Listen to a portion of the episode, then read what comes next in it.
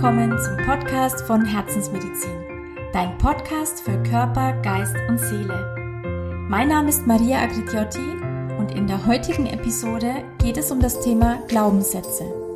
Wenn du also wissen möchtest, was ein Glaubenssatz ist und wie man ihn gegebenenfalls auflöst oder transformiert, dann hol dir eine Tasse Kaffee oder eine Tasse Tee oder mach's dir bequem und gleich geht's mit dem spannenden Thema los.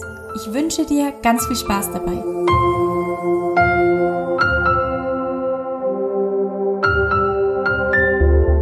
Glaubenssätze. Was genau ist das eigentlich? Wir haben das ja schon sehr oft gehört oder ist es ja in aller Munde, aber so wirklich die Bezeichnung von Glaubenssätze, die kennen viele Menschen gar nicht. Ein Glaubenssatz ist ein Satz oder ein sprachlicher Ausdruck, den wir für wahr empfinden. Das heißt, der ist so tief verankert, dass dieser Glaubenssatz durch ein Ereignis entstanden ist, durch einen Gedanken, durch ein Gefühl, durch eine Emotion. Im NLP sagt man, das ist ein Ausdruck eines inneren Modells, das man für sich entwirft und von dem man so überzeugt ist, um sich in der Welt orientieren zu können. Ein Glaubenssatz, es gibt verschiedene Formen von Glaubenssätzen. Es gibt zum Beispiel eine Verallgemeinerung. Wenn ich zum Beispiel jetzt sage, wenn ich einen Glaubenssatz von mir nehme, den ich vorher hatte, oh Mann, so wenig Menschen können richtig Milch schäumen. Das ist eine Verallgemeinerung, weil ich schließe von einem auf viele oder eben von ein paar auf alle und somit ist das eine Verallgemeinerung, der ja ganz sicher nicht auf alle Menschen zutrifft, die in Coffeeshops arbeiten. Es gibt aber auch einen Bedeutungsglaubenssatz, wie zum Beispiel Suchtmenschen sind schwach, weil sie süchtig sind. Das ist eine Schwäche. Das heißt, ich gebe dem Ganzen auch noch eine Bedeutung. Oder aber es gibt Glaubenssätze, die Grenzen aufweisen. Und zwar zum Beispiel, oh Mann, das schaffe ich ja nie. Oder es gibt nur 2 Jobs zu vergeben, da komme ich doch nie rein. Glaubenssätze entstehen meistens in der Kindheit, meistens im Alter von 0 bis 10 Jahren und sie haben nichts mit einer Logik zu tun. In diesem Alter, in der Kindheit, ist unser Unterbewusstsein so weit geöffnet und wie ein Schwamm saugen wir praktisch alles auf. Das heißt, wir lenken unseren Fokus eben dann auf genau diesen Glaubenssatz, den wir damals eingespeichert haben und somit nach dem Gesetz der Resonanz ziehen wir natürlich noch mehr Ereignisse an, die uns immer wieder diesen Glaubenssatz spiegeln. Das heißt, ich bekomme eigentlich immer wieder bestätigt, dass dieser vermeintliche Glaubenssatz auch noch wahr ist. Und ein Glaubenssatz kann zum Beispiel auch in Bezug auf Ursachen gebildet werden, wie zum Beispiel, ich bin sehr traurig, wenn ich nicht mindestens einmal täglich mit meiner Familie telefoniere. Oder in Bezug auf meine Identität. Ich bekomme nie, was ich will. Ich bin immer nur die zweite Geige. Und diese Glaubenssätze, das Schlimme ist, wenn dieser Glaubenssatz so tief ist, dass er manchmal schon eine Körperreaktion hervorruft, dann glaubt natürlich mein Unterbewusstsein das, weil unser Unterbewusstsein bewertet nicht. Er nimmt ungefiltert wirklich alles auf, was wir ihm einspeisen. Und 95% unserer Gedanken oder unserer Handlungen, die kommen aus dem Unterbewusstsein, also die werden daher gesteuert und die laufen so automatisiert ab, dass wir die eben gar nicht mitbekommen. Und genau das ist das Schwierige bei diesen Glaubenssätzen. Selbst wenn jemand eine positive Äußerung machen würde oder wir würden zum Beispiel jemanden kennenlernen, wie in dem letzten Glaubenssatz, dass ich eben mal bewiesen bekomme, ich bin nicht zweite Geige oder unwichtig. Selbst dann würde ich nicht glauben, dass dieser Glaubenssatz nicht wahr ist, sondern ich würde wahrscheinlich dann sagen, naja, normalerweise ist das aber so, das ist jetzt einfach nur mein Zufall und halte weiterhin an diesem Glaubenssatz fest. Also es ist schwierig, dass diese getilgt werden. Und das Wichtigste ist einfach bei diesen Glaubenssätzen, dass ich mir erstmal bewusst machen muss, um welchen Glaubenssatz handelt es sich. Ich muss diesen also herausfiltern. Vor allem die Frage, wodurch ist dieser Glaubenssatz entstanden, ist meistens natürlich auch wichtig, um dieses Ereignis zu identifizieren und gleichzeitig auch noch, wobei behindert mich denn dieser Glaubenssatz? Also was kann ich nicht wirklich tun, weil ich diesen Glaubenssatz eingespeichert habe? Welche Ressource würde ich denn brauchen, um ein Ereignis oder eine Tätigkeit trotzdem ausüben zu können, obwohl ich diesen Glaubenssatz eben habe. Es ist so, es gibt verschiedene Möglichkeiten, diese Glaubenssätze aufzulösen. Es geht zum Beispiel auf der einen Seite kinesiologisch, dass man ausprüft oder abfragt eben, welcher Glaubenssatz trifft denn zu. Das kann ich kinesiologisch austesten und dann könnte ich es zum Beispiel kinesiologisch korrigieren. Oder aber ich löse das Ganze energetisch auf. Also da gibt es auch ganz verschiedene Möglichkeiten, dieses aufzulösen. Aber das kann ich natürlich beides nicht alleine und oftmals ist es so, dass ich Klienten, die zu mir kommen, da mache ich das natürlich automatisch immer mit, aber es gibt auch Klienten, die mich dann fragen, was könnte ich denn vorher zu Hause tun, um das Ganze so ein bisschen abzuschwächen. Und da habe ich ein Beispiel mitgebracht, das ich euch ganz kurz erkläre. Es kommt aus dem NLP und ich erkläre euch ganz kurz, wie es funktioniert. Einfach, dass ihr zu Hause einfach mal probieren könnt, wenn ihr einen Glaubenssatz habt, der sehr, sehr stark verankert ist, dass ihr ausprobieren könnt, ob der Ganze abgeschwächt werden kann. Das funktioniert folgendermaßen. Um Glaubenssätze auflösen zu können, ist es erstmal wichtig, diese Glaubenssätze herauszufiltern und sich bewusst zu machen, welchen Glaubenssatz man hat. Wodurch ist der entstanden und wobei behindert mich dieser Glaubenssatz? Das Ganze könnte man zum Beispiel kinesiologisch austesten. Man könnte austesten, welche Glaubenssätze sind denn aktiv und das Ganze könnte man kinesiologisch korrigieren. Man kann das Ganze auch energetisch austesten und korrigieren. Das ist aber was, da braucht man natürlich eine zweite Person. Ich arbeite natürlich mit Klienten auch und korrigiere auch Glaubenssätze in den jeweiligen Themen. Aber ich werde auch immer wieder gefragt, was kann ich denn zu Hause schon mal tun, um das Ganze abzuschwächen? Und da habe ich ein Beispiel mitgebracht aus dem NLP und das funktioniert folgendermaßen. Zum einen erstmal den Glaubenssatz herausfiltern. Das heißt, nehmen wir einen Glaubenssatz von einer Klientin, die zum Beispiel zu mir gesagt hat, ich bin immer zweite Wahl, ich bin immer zweite Geige, ich bin nicht wirklich wichtig. Erstmal kommen andere dran und dann ich. Also beim Partner war das in dem Fall, aber sie sagt, es ist eigentlich überall so.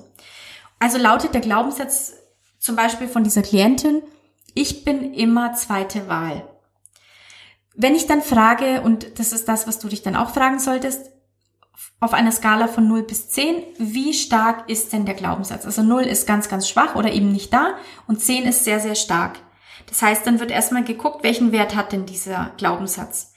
Und wenn man das nicht so wirklich beantworten kann, dann sage ich immer, stell dir vor, auf einer Reklamtafel würde jetzt stehen, zum Beispiel Monika ist immer zweite Wahl.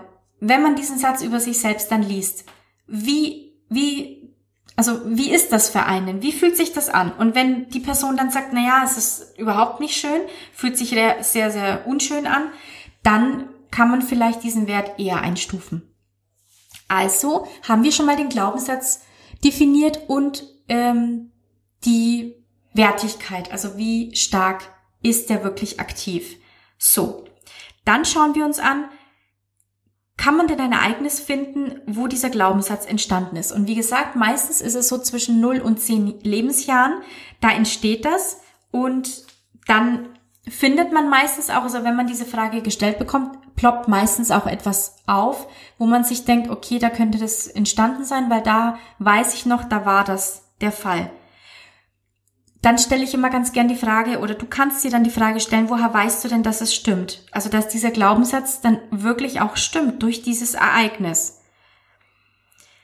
Das nächste ist dann, dass ich immer sage, versuch doch mal, dieses Ereignis neutral zu betrachten. Woher weißt du denn, dass es vielleicht nicht etwas anderes bedeuten könnte? Ist denn dieser Glaubenssatz die einzige Möglichkeit, die man daraus ziehen kann? Und dann ist es so, dass ich dann immer sage, stell dir vor, du sitzt in einem Kinosaal und der Kinosaal ist voller Menschen und alle sehen sich deine Szene an. Und jetzt läuft diese Szene ab. Das heißt, betrachte diese Szene dissoziiert. Also du bist nicht assoziiert mitten in der Szene drin, sondern dissoziiert. Du sitzt praktisch davor und guckst wie ein Zuschauer drauf mit all den anderen Zuschauern, die jetzt in diesem Kinosaal sitzen. So. Jetzt schaut ihr euch diese Szene an. Kannst du mir denn sagen, wo genau dieser Satz eingeblendet wird? Oder wo genau ist dieser Satz? Und dann kommt meistens die Antwort, der kommt da nicht. Wenn ich dann weitergehe und frage, sehen denn die anderen Zuschauer auch diesen Glaubenssatz, wenn sie diese Szene sich anschauen? Dann kommt auch meistens, nein, oder ich weiß es nicht. Dann kann man weiter fragen, siehst du denn in der Aufzeichnung die Zukunft? Also werden in der Zukunft denn alle genau das über dich denken, wenn die jetzt diese Szene angucken? Werden die denn 10 oder 20 Jahre später sich denken, oh naja, also die ist da einfach zweite Wahl, das hat man da ganz klar gesehen. Wie also oder wo ist dann dieser Glaubenssatz entstanden? Und da kommt dann auch meistens die Antwort, naja, nein, ich denke nicht, ich kann nicht davon ausgehen. So, und genau da setzen wir dann an, da sage ich dann immer, stell dir vor, wir spulen jetzt 10 Minuten zurück. Das heißt, wir gehen 10 Minuten vor diesem Ereignis. Also stellen wir uns vor, dieses Ereignis findet erst in 10 Minuten statt. Und dann sitzt eine kleine Fee auf deiner Schulter und sagt dir, pass auf, gleich passiert jetzt was in 10 Minuten und du wirst dann folgenden Satz denken, ich bin immer nur zweite Wahl. Aber pass auf, ich sag dir jetzt gleich, das stimmt nicht. Bitte denke diesen Satz nicht. Also zum Beispiel die Szene ist so, dass vielleicht ein Geschwisterteil bevorzugt wurde von einem Elternteil und man denkt dann eben, oh Mann, ich bin immer nur zweite Wahl, ich bin nicht wichtig, meine Schwester oder mein Bruder ist wichtiger. Denke dann stattdessen, meine Mutter oder mein Vater wusste es nicht besser, ist gerade überfordert gewesen. Also denke dann irgendeinen Satz, den man auch hernehmen könnte, was denn diese Situation auch bedeuten könnte. Und somit lässt man gar nicht erst zu, dass dieser Glaubenssatz entsteht. Also nochmal, weil es ein bisschen verwirrend ist, wir sehen diese Szene auf diesem Video oder in dieser Leinwand, alle Menschen sitzen in diesem Kinosaal und jeder blickt jetzt auf diese Szene. Und frage dich, taucht denn irgendwo dieser Satz auf? Oder denken denn die anderen Zuschauer jetzt, wenn sie diese Szene anschauen, auch diesen Satz, diesen Glaubenssatz? Meistens kommt die Antwort nein. Gehen wir jetzt mal in die Zukunft. Ist es so, dass in der Zukunft die Menschen denken werden, okay, die ist nur zweite Wahl? Wo also ist dann dieser Glaubenssatz entstanden? Und es ist natürlich so, dass dieser Glaubenssatz ja im Kopf entsteht, weil wir selbst eine Situation interpretieren. Und dann ist es so, wie wir gerade gesagt haben, stell dir vor, wir gehen jetzt 10 Minuten zurück, bevor diese Szene entstanden ist und da sitzt eine kleine Fee auf deiner Schulter und die sagt, pass auf, gleich passiert was in 10 Minuten. Und du wirst dann genau diesen Satz denken, du bist nur zweite Wahl. Ich sag dir aber gleich, das stimmt nicht. Und dann macht sie was mit ihrem Zauberstab und sagt, pass auf, denke stattdessen, ach, ist nicht so schlimm, meine Eltern sind gerade überfordert und ich bin trotzdem wichtig. Also egal, was dir gerade in dieser Situation für einen Satz kommt, der ist auf jeden Fall richtig. Es geht nur darum, diesen Glaubenssatz zu entkräften, weil dieser Glaubenssatz ja, wie gesagt, nicht mit der Logik zu erklären ist, sondern weil man einfach in dem Moment sich vielleicht abgewiesen fühlt und dass der naheliegendste Satz ist, den wir daraus ziehen können, aber der natürlich im Kindesalter so verletzend sein kann und so stark sein kann, dass wir uns das immer wieder vor Augen halten. Und dann ist es meistens so, immer wieder, wenn eine Situation kommt, die ähnlich dieser Situation ist, dann ist das wie ein Trigger. Dann denken wir das automatisch immer wieder. Und je öfter wir diesen Satz denken, wird der so tief in uns eingespeichert, dass dieser Satz zu einem Glaubenssatz wird. Und dadurch, dass wir dann immer wieder das denken, und wir wissen ja, alles ist Energie, das heißt, Energie folgt immer der Aufmerksamkeit. Also ziehe ich durch diesen permanenten Satz immer wieder Situationen in mein Leben, die mich genau das glauben lassen, dass ich eben nur zweite Wahl bin. Und das war das Problem meiner Klientin. Und deswegen hat sie das auch immer wieder gedacht. Und wenn man das Ganze dann gemacht hat, dann spult man ja eben vor, dann hat man diese Szene 10 Minuten später und dann ist man da wieder, also dann guckt man sich diese Szene wieder an, dann ist man kurz in der Szene drin und dann während dieser Szene denkt man eben genau diesen umgekehrten Satz oder einen anderen Satz, den vorher eben die Fee besprochen hat. Und somit ist diese Szene überschrieben. Und um das Ganze nochmal auszutesten, kann man dann später nochmal diesen Glaubenssatz hernehmen, den man vorher geglaubt hat, und guckt mal auf einer Skala von 0 bis 10, wo genau befindet sich jetzt die Zahl.